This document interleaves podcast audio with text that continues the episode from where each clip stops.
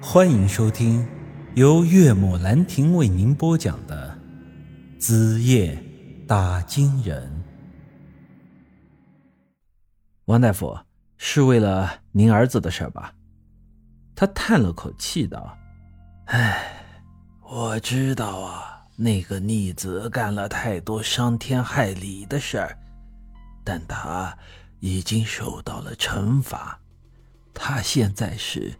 求生不得，求死不能呐！一生罪孽，三世也难赎得清了。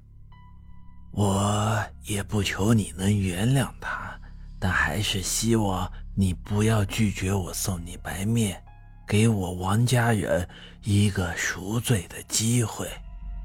说着，他居然直接在我的面前给跪下了。我一下子算是明白了。他在这里磨墨，实际上是在帮他的儿子赎罪。很多人都喜欢武侠世界中那种快意恩仇，有仇就报，有恩就还。但现实往往没有这么简单呢。很多时候，恩与仇的纠缠是在一起的，是扯也扯不清的。王大夫当年救了我母子的命。而他的儿子又害了我爹和大山叔，这要怎么理呢？报恩、报仇，还是恩怨相抵呢？我自认为没有资格替我爹和大山叔原谅王文斌。我想，我这个时候唯一要做的就是不要落井下石吧。他们要赎罪，就给他们赎罪的机会。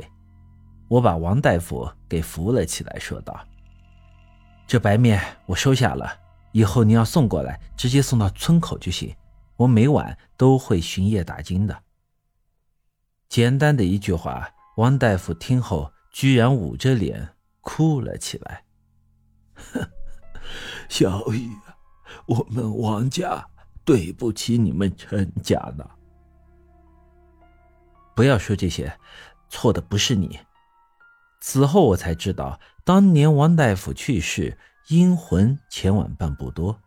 由于他一辈子行医救人，受到下界的恩典，不用转世投胎，做了这阴司鬼差，负责在半步多招呼新入的鬼魂。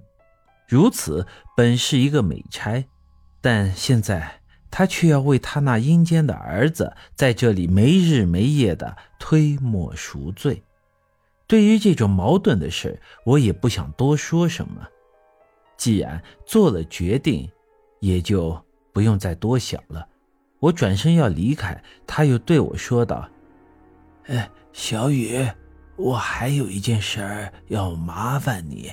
明天我那逆子估计要到你们陈家村，到时候你不管见他是什么样子，千万……”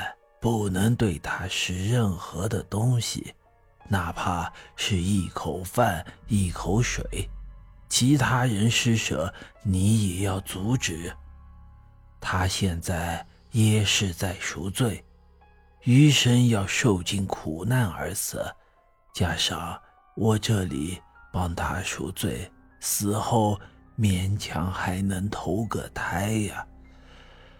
唉，否则。他将贬入无间地狱，永世不得超生呐！我长长的叹了一口气，道：“唉，行，我知道了。此事如果办成了，小雨，你就是我的恩人。我在半步多当差，虽然没有什么实权，但今后你有什么需要帮忙的？”王叔，我就是上刀山下火海也会帮你的。行了，王大夫，你儿子的事儿，我既然答应了，就绝不会食言。哎，小雨，我不是这个意思，我是认真的。我没有再回他的话，转身离开了半步多。第二天上午，果然如王大夫所说，王文斌回到了陈家村。不过，相比于之前，他现在已经是没了人样。失去了利用价值之后，他被那两只耗子精吃掉了双耳、双眼，一条腿也被打断了。如此，便像是乞丐一样，一瘸一拐的进到了村子里。我也不知道他已经这样多长时间了，不过看他的样子，好像是已经习惯了这样眼盲耳聋的生活。他一手杵着竹竿，一手端着破碗，走在村里的时候，脸上还带着笑。刚开始，很多村民都没有认出他，以为他是个外地来要饭的。过了好一会儿，有人才看出他是王文斌。哎，这不是王大夫吗？几个月不见了，人咋变成这样了？我按照他爹跟我的嘱咐，不施舍他任何东西，哪怕是一口剩饭、一口水。但其他人见到他这副样子，还是同情心泛滥了。这种事情我也不好一个个的跟他们解释，于是索性一把打烂了王文斌的碗。他听不到声音，也看不见景象，但他能感到手里的碗没了，随之像个小孩一样的。哭了起来，边哭边跑。我就这样看着他离开了陈家村。说句实话，这等景象还是有些让人伤感的。这时，我的耳边依稀传来了村民的声音：“哎，这小雨现在怎么变成这样了？是啊，一点人情味都没有。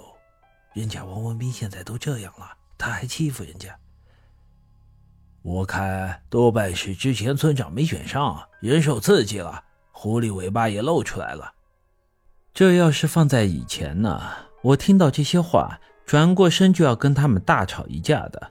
但是现在嘛，一切都不重要了。本集已经播讲完毕，欢迎您的继续收听。